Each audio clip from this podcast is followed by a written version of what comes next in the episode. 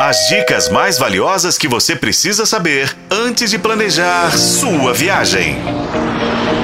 Sua viagem. Olá, ouvinte! Já fivelou cintos por aí? Bem-vindo à sua viagem, o seu canal de turismo aqui na FM O Tempo. Nesse episódio, a gente fala de um roteiro que você precisa fazer, ouvinte. É super interessante e tá aqui pertinho de BH, no município de Brumadinho.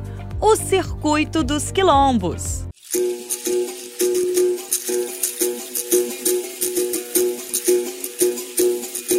Historicamente, os quilombos são territórios de resistência contra o regime de escravidão.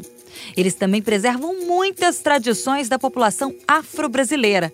É para lá que iam as pessoas escravizadas quando elas fugiam das fazendas e dos engenhos. A palavra quilombo vem da África, do idioma banto, e significa povoação.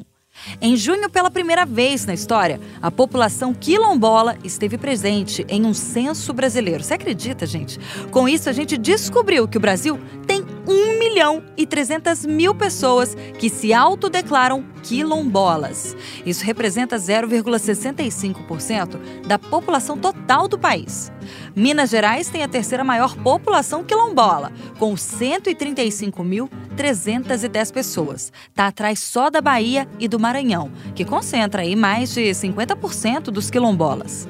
Por aqui, oficialmente, são 392 comunidades.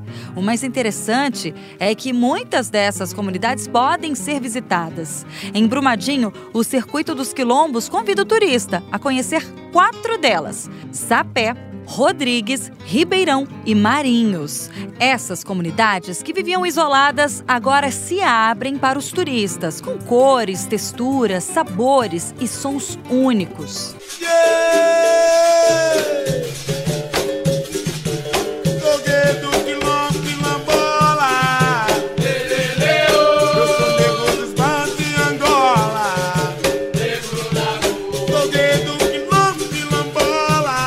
No próximo episódio, a gente detalha cada uma delas para você, ouvinte. Com colaboração de Paulo Campos, eu sou Renata Zacaroni e este foi o podcast Sua Viagem. Acompanhe pelos tocadores de podcast e na FM O Tempo.